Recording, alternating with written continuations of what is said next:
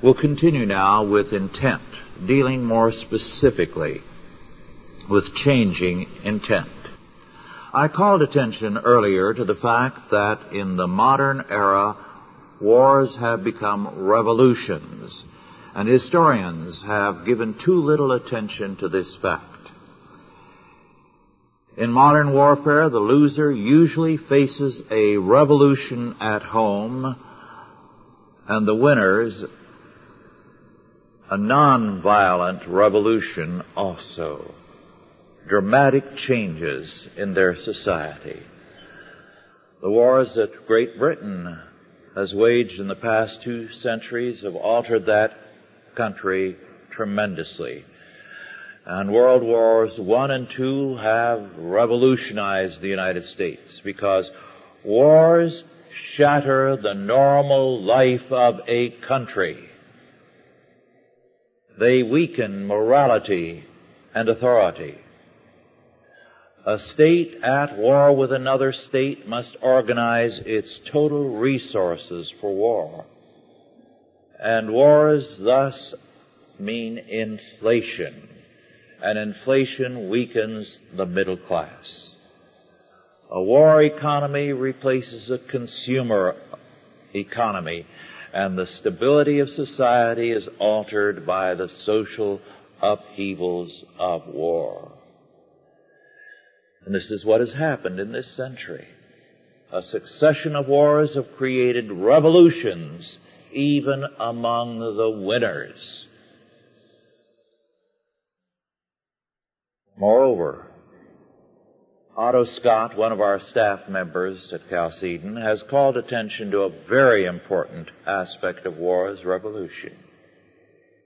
He points out that it weakens the power of the old aristocracy because new leaders and new forces emerge. Now by aristocracy we do not mean the European model, but more the Jeffersonian model which we have had here.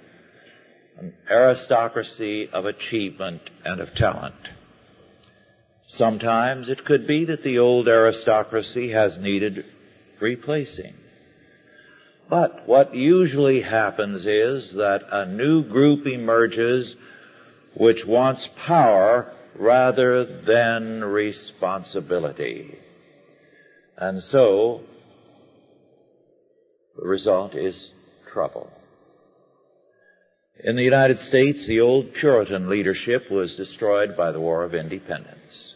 They suffered the most from it. They were the ones who did the major part of the fighting, and they paid for it.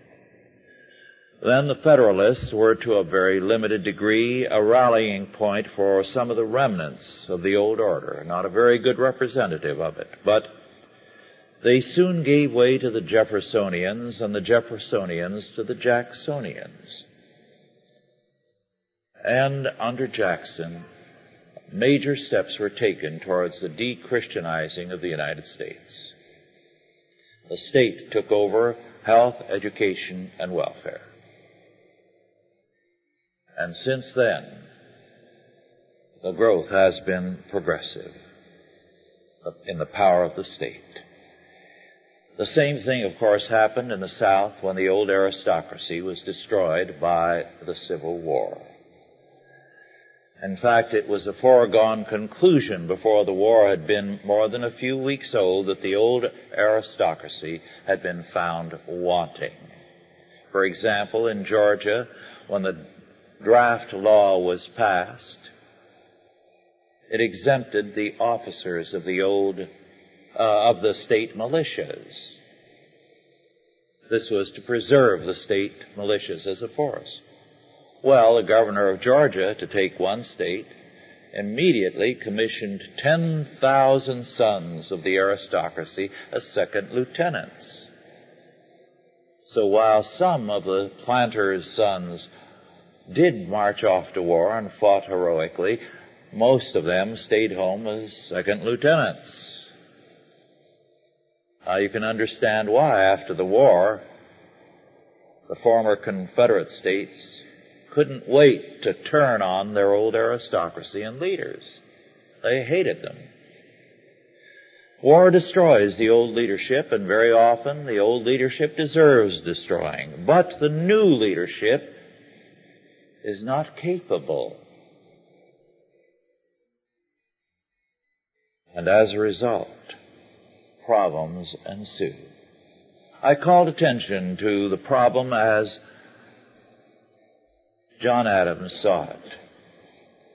Both he and George Washington were aware of it and both in their lifetime were subject to the most evil and vicious attacks imaginable.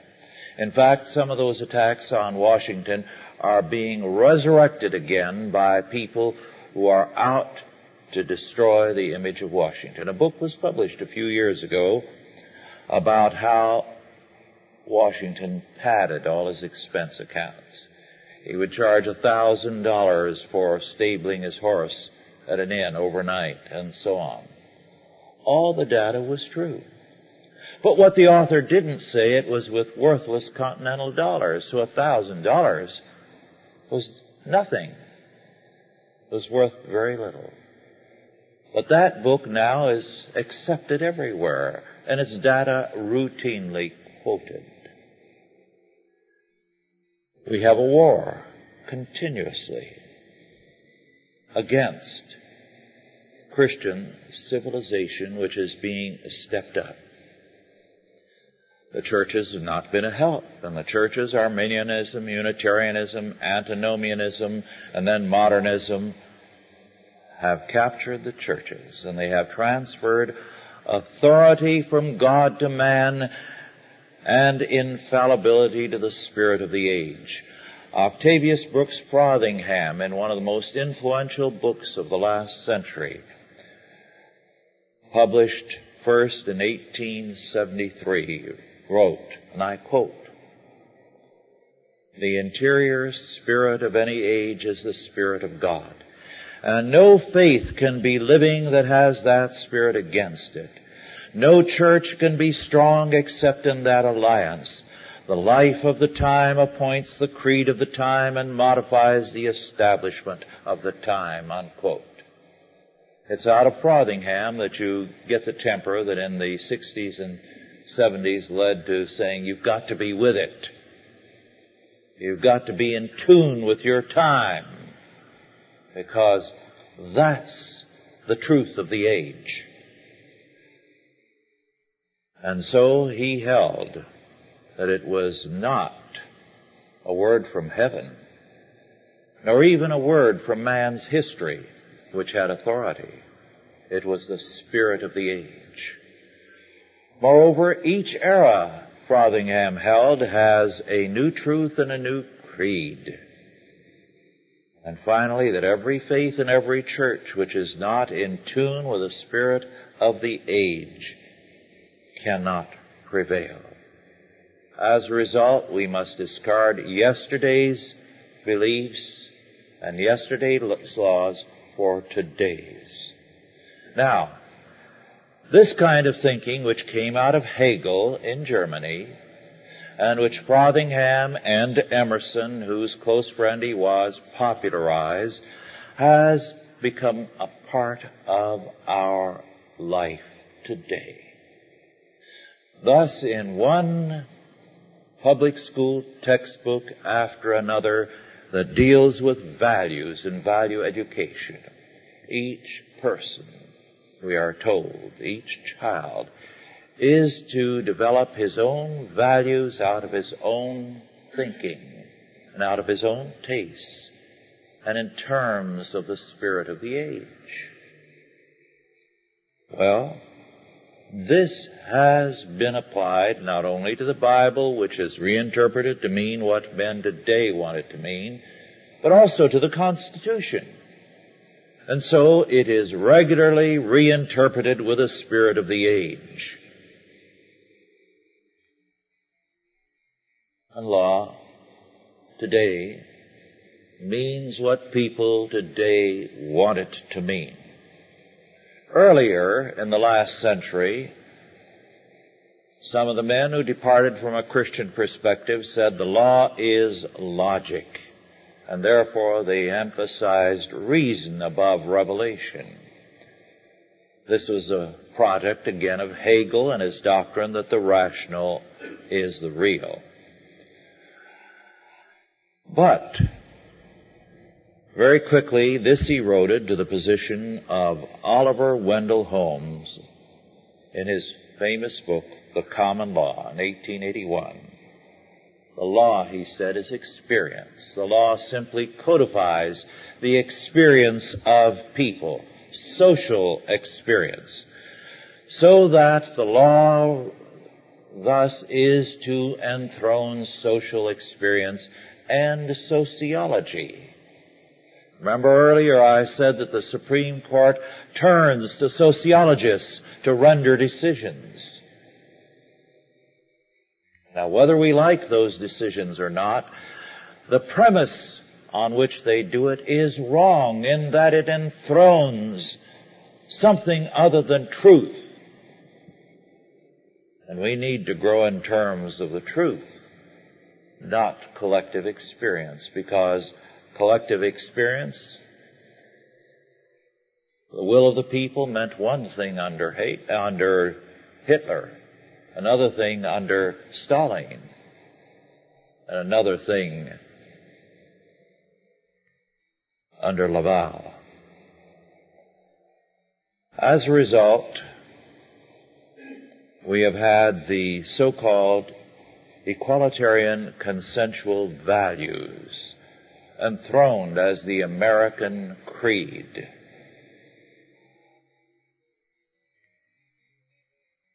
Legal humanism, as a result, has prevailed. All legal documents are now increasingly open to interpretations which frustrate their plain meaning. I mentioned wills earlier. We are beginning to see an erosion even there. So that a man who makes a will has no assurance that it will accomplish what he purposes. In every area of life, the meaning of words has been eroded because of the current legal philosophy. The root cause, however, is this. Where God's word is depreciated, man's word very soon means nothing. Changing intent thus has very far reaching implications. Let's consider briefly Article 6, paragraph 2, concerning treaties, which now has meanings once unimagined. I quote from that. This Constitution and the laws of the United States which shall be made in pursuance thereof, and all treaties made or which shall be made under the authority of the United States shall be the supreme law of the land, and the judges in every state shall be bound thereby anything in the Constitution or laws of any state to the contrary notwithstanding, unquote. Now that provision was written because the various colonies were used to being independent crown realms with treaty making powers in certain spheres.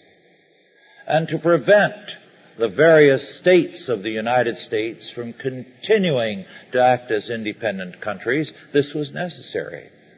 But it did make treaties the supreme law of the land. Now, writing in 1949,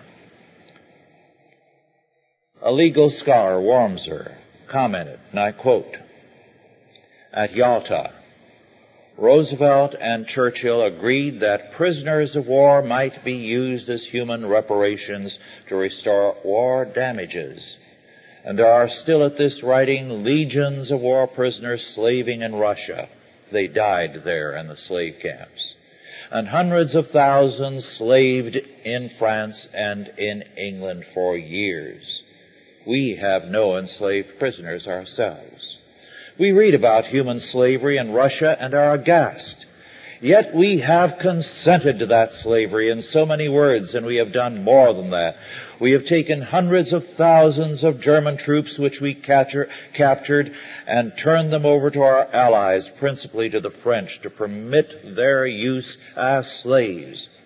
The New York Times quotes ex-President Hoover as saying that under the name of reparations, men are being seized and prisoners are being worked under conditions reminiscent of Roman slavery and that so habituated to brutality have we become that this condition is tolerated with legal protest. When Russia demanded it, we seized throughout Central Europe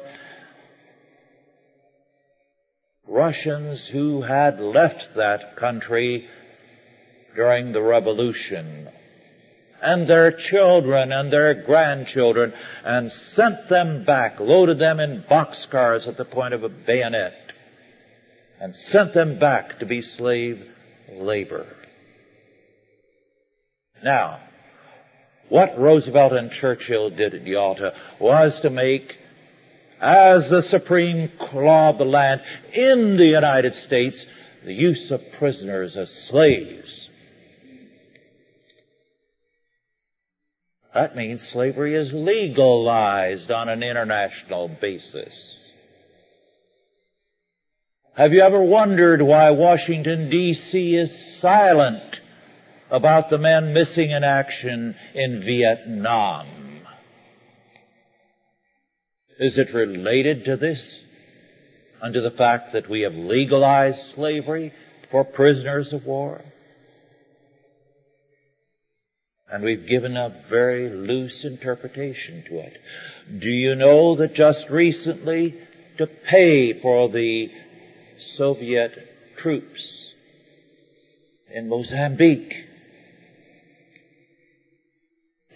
18,000 Mozambican children ages 12 to 18 were shipped to the Eastern Bloc to be used as slave labor. And there are Vietnamese children and young people paying off the war cost who'll never see Vietnam. We have legalized slavery on an international level. And we must remember that the amendments to the Constitution, 13 through 15, prohibited the private ownership of slaves, not federal ownership. So slavery on an international level by civil governments has been legalized. Such slavery can now be introduced by due process of law and, I'm quoting, as a punishment for crime whereof the party shall have been duly convicted, unquote we are in trouble. Moreover, at the same time, the doctrine of justice has been eroded by humanism and law. From God's justice as revealed in His law, men have turned first to natural law, laws inherent in nature. But because nature has fallen, such a doctrine is a false one. Moreover, Kant undermined the natural doc, uh, law doctrine and replaced it with human logic. And then Darwin also further undermined it. So now we are in trouble. At the beginning of the century, law was seen as comparable to the truths of Newtonian physics. But Newtonian physics has now been exploded. And so law today is what reason and experience tell us. Whose reason and experience? That of the elite. The concept is that of philosopher kings after Plato's pattern. And so today the democratic consensus is not what the majority believes. It's what the elite leaders tell us the majority would believe if they had any common sense. And so today, the concept of law, whether it is here or in the Marxist countries such as the Soviet Union, is not very different. It depends on an elite group. Roscoe Pound, one of the greatest of the humanist legal scholars, noted, but he didn't understand the reason for it, that law is disappearing, and I quote, because it is superseded by an omnicompetent administration, unquote. In other words, bureaucracies are replacing the courts because law is eroding and controls are increasing.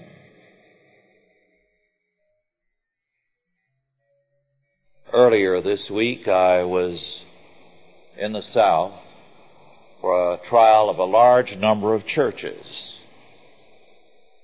for child abuse. Why? Because in Sunday school or in their Christian school or in their uh, daycare centers, they believe that a child who has seriously misbehaved should be brought in and told that what they have done is wrong, and then the child should be spanked. A couple of mild swats on the seat of learning with a ping pong battle, a, a, a racket, or paddle.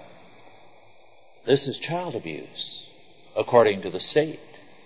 The trial was not held in a civil court, but in an administrative court of the Human Resources Department, which is the State Welfare Department. An administrative court.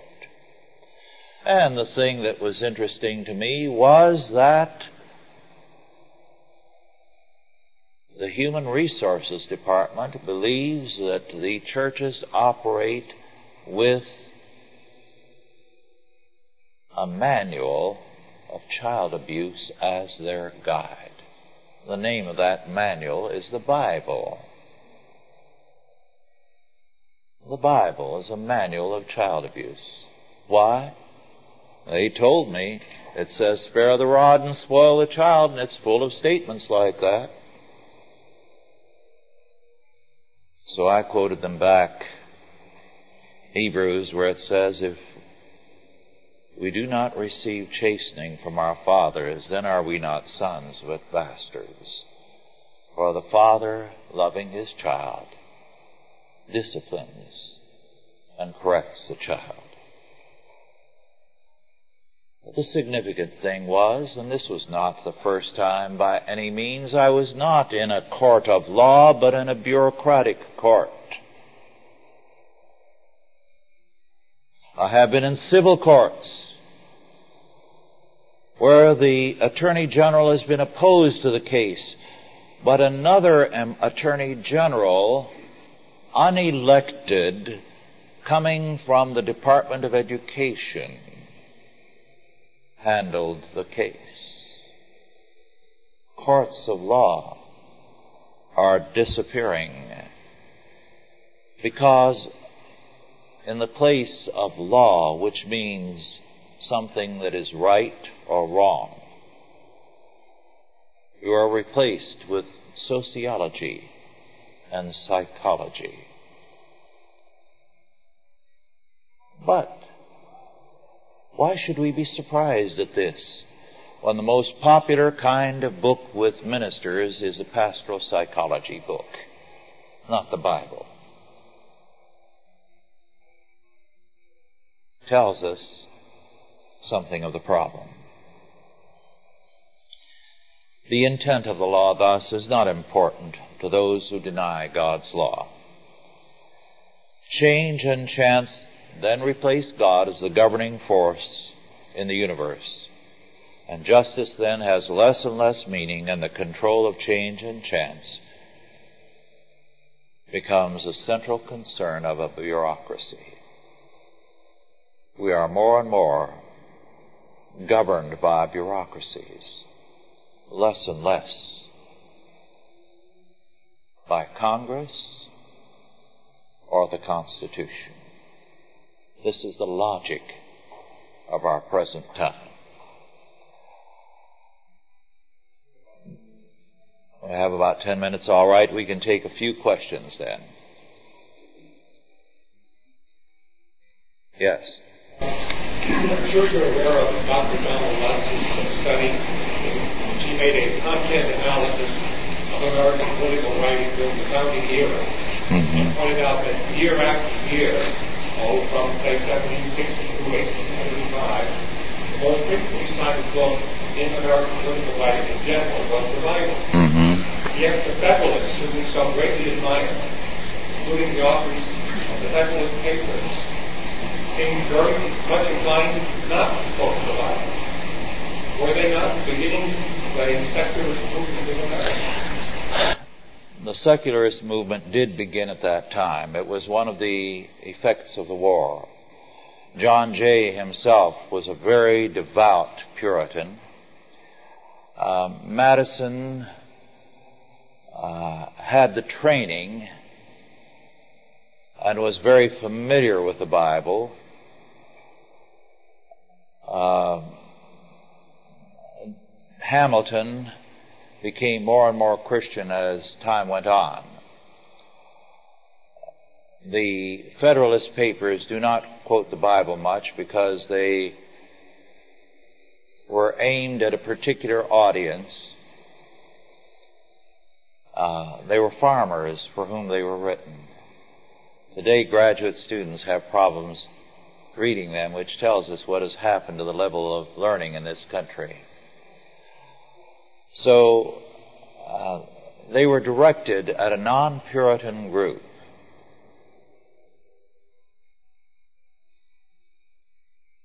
Yes.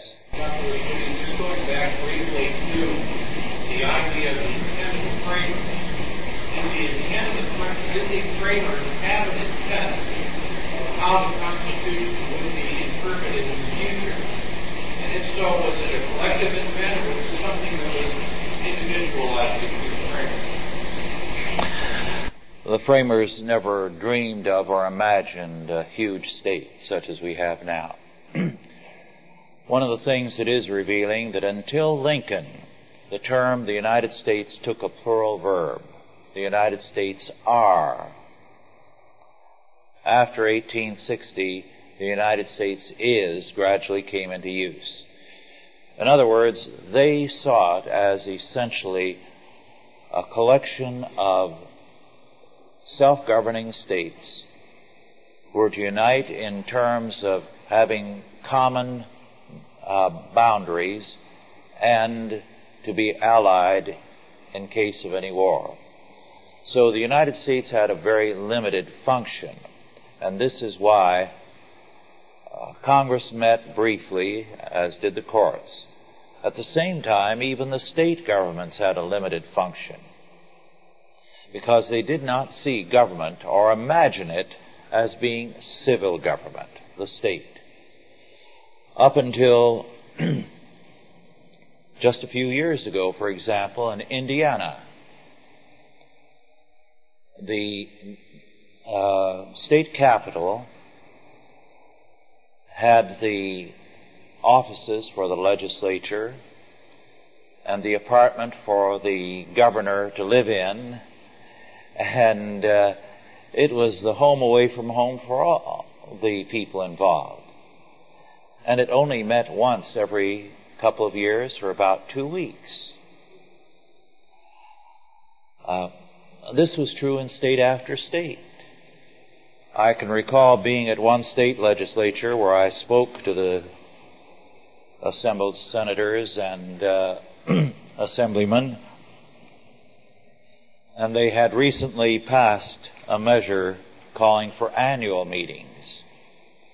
And the Speaker of the House, an old timer, said this is a disaster. He said the bureaucracy will grow. It will be able to nag every one of us every day of the year for more money and more power, and they will get it.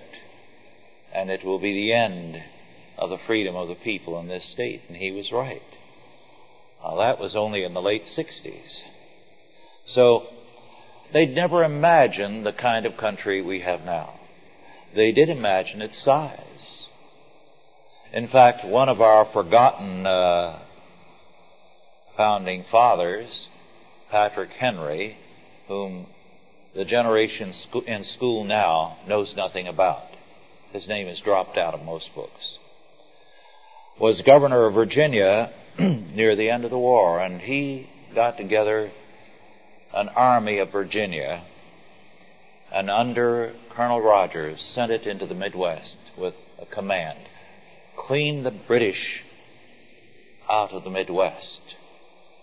We cannot afford to have the peace treaty signed before we have taken that over. And he had a good reason.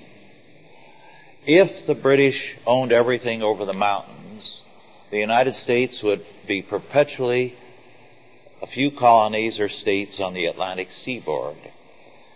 But if they cleaned the British out, then everything would be open to the Pacific Ocean.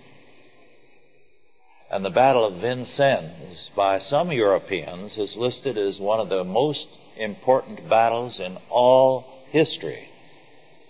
Because it was there that the Virginians made the United States a great nation instead of a handful of states on the Atlantic seaboard. Now, they did imagine its size. They did imagine its potential. They dreamed about it. But they never imagined that people would surrender their power to the state. That the federal government would be a huge monster. Moreover, because this is an important point, George Washington did imagine that Washington, D.C. was going to grow, but not as a center of government.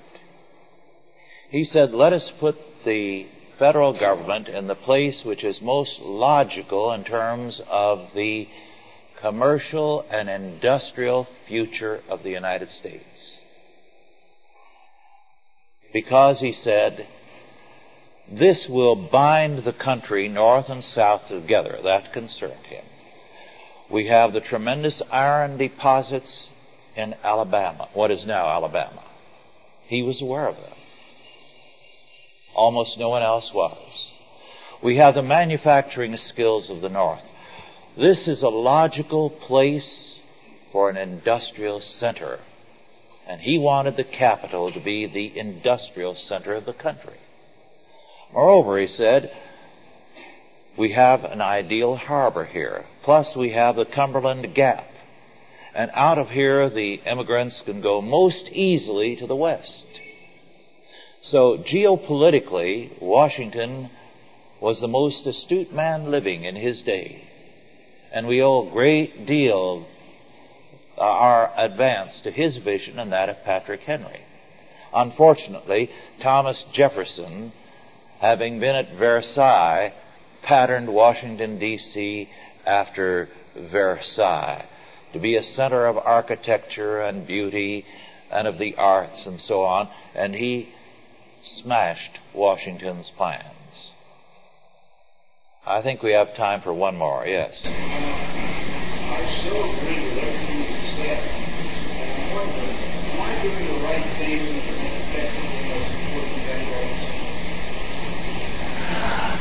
Are you doing the most important thing in putting Pat Robertson in? Well, now that's not a question where I should answer. But uh, since that has never restrained me before, I won't let it restrain me now. I've been on the 700 Club seven four times, and I believe that Pat Robertson is the best interviewer I have ever encountered. He knows how to get to the heart of a question and to give a man a chance to answer a question. But I think he's doing a great job where he is and he ought to stay there. First, he has no political experience. And it's a jungle. It takes years and years to get political expertise to know how to handle things. And it has to be not only on the state level, but the federal level. Second, To be successful in politics, you have to enjoy a fight. And if you're thin-skinned, you're a loser. The media and your opponents will be on you like a pack of wolves. And Pat Robertson is a sensitive person. That's not to his discredit. And as a sensitive person, he hurts when he's unfairly criticized. Then, third, Pat Robertson has made a terrible statement three or four times. He has been asked, uh, what will your stand be as president with regard to the homosexuals and the abortionists? And he has said, as president, I will be a president of all the people rather than of the Christians only. Well, why are we electing a Christian if he's going to represent everybody except us? So, uh, I think Pat Robertson can do, do a great deal of good for the future of the country where he is. I wish he'd go back there. Then let me add one thing more. I'll try to stop there. I believe the next president is going to be the most hated president in all American history. He's, because he's going to reap the havoc that has been wrought by presidents from the time I was born in 1916 and earlier. A policy that has led us down the garden path. We have now, to cite one thing alone, the huge overhang of debt. And every country in the world is on funny money and head over heels in debt. And the depression will be uh, that uh, occurred from uh, 29 on until Roosevelt solved it, so called, by creating a war economy, will be nothing compared to what's coming. It'll be the greatest disaster in all human history. I don't like to see anyone I like get the blame for that. That's why I was so glad when a very fine man who's a friend of mine, Lou Lehrman, dropped out and left Washington because Lou Lehrman is the smartest man we've ever seen in Washington in recent years. And he knew what the score was, and it wasn't anything he wanted any part of. Well, I think our time is up. Uh, Martin, do you want to take over if there are any announcements?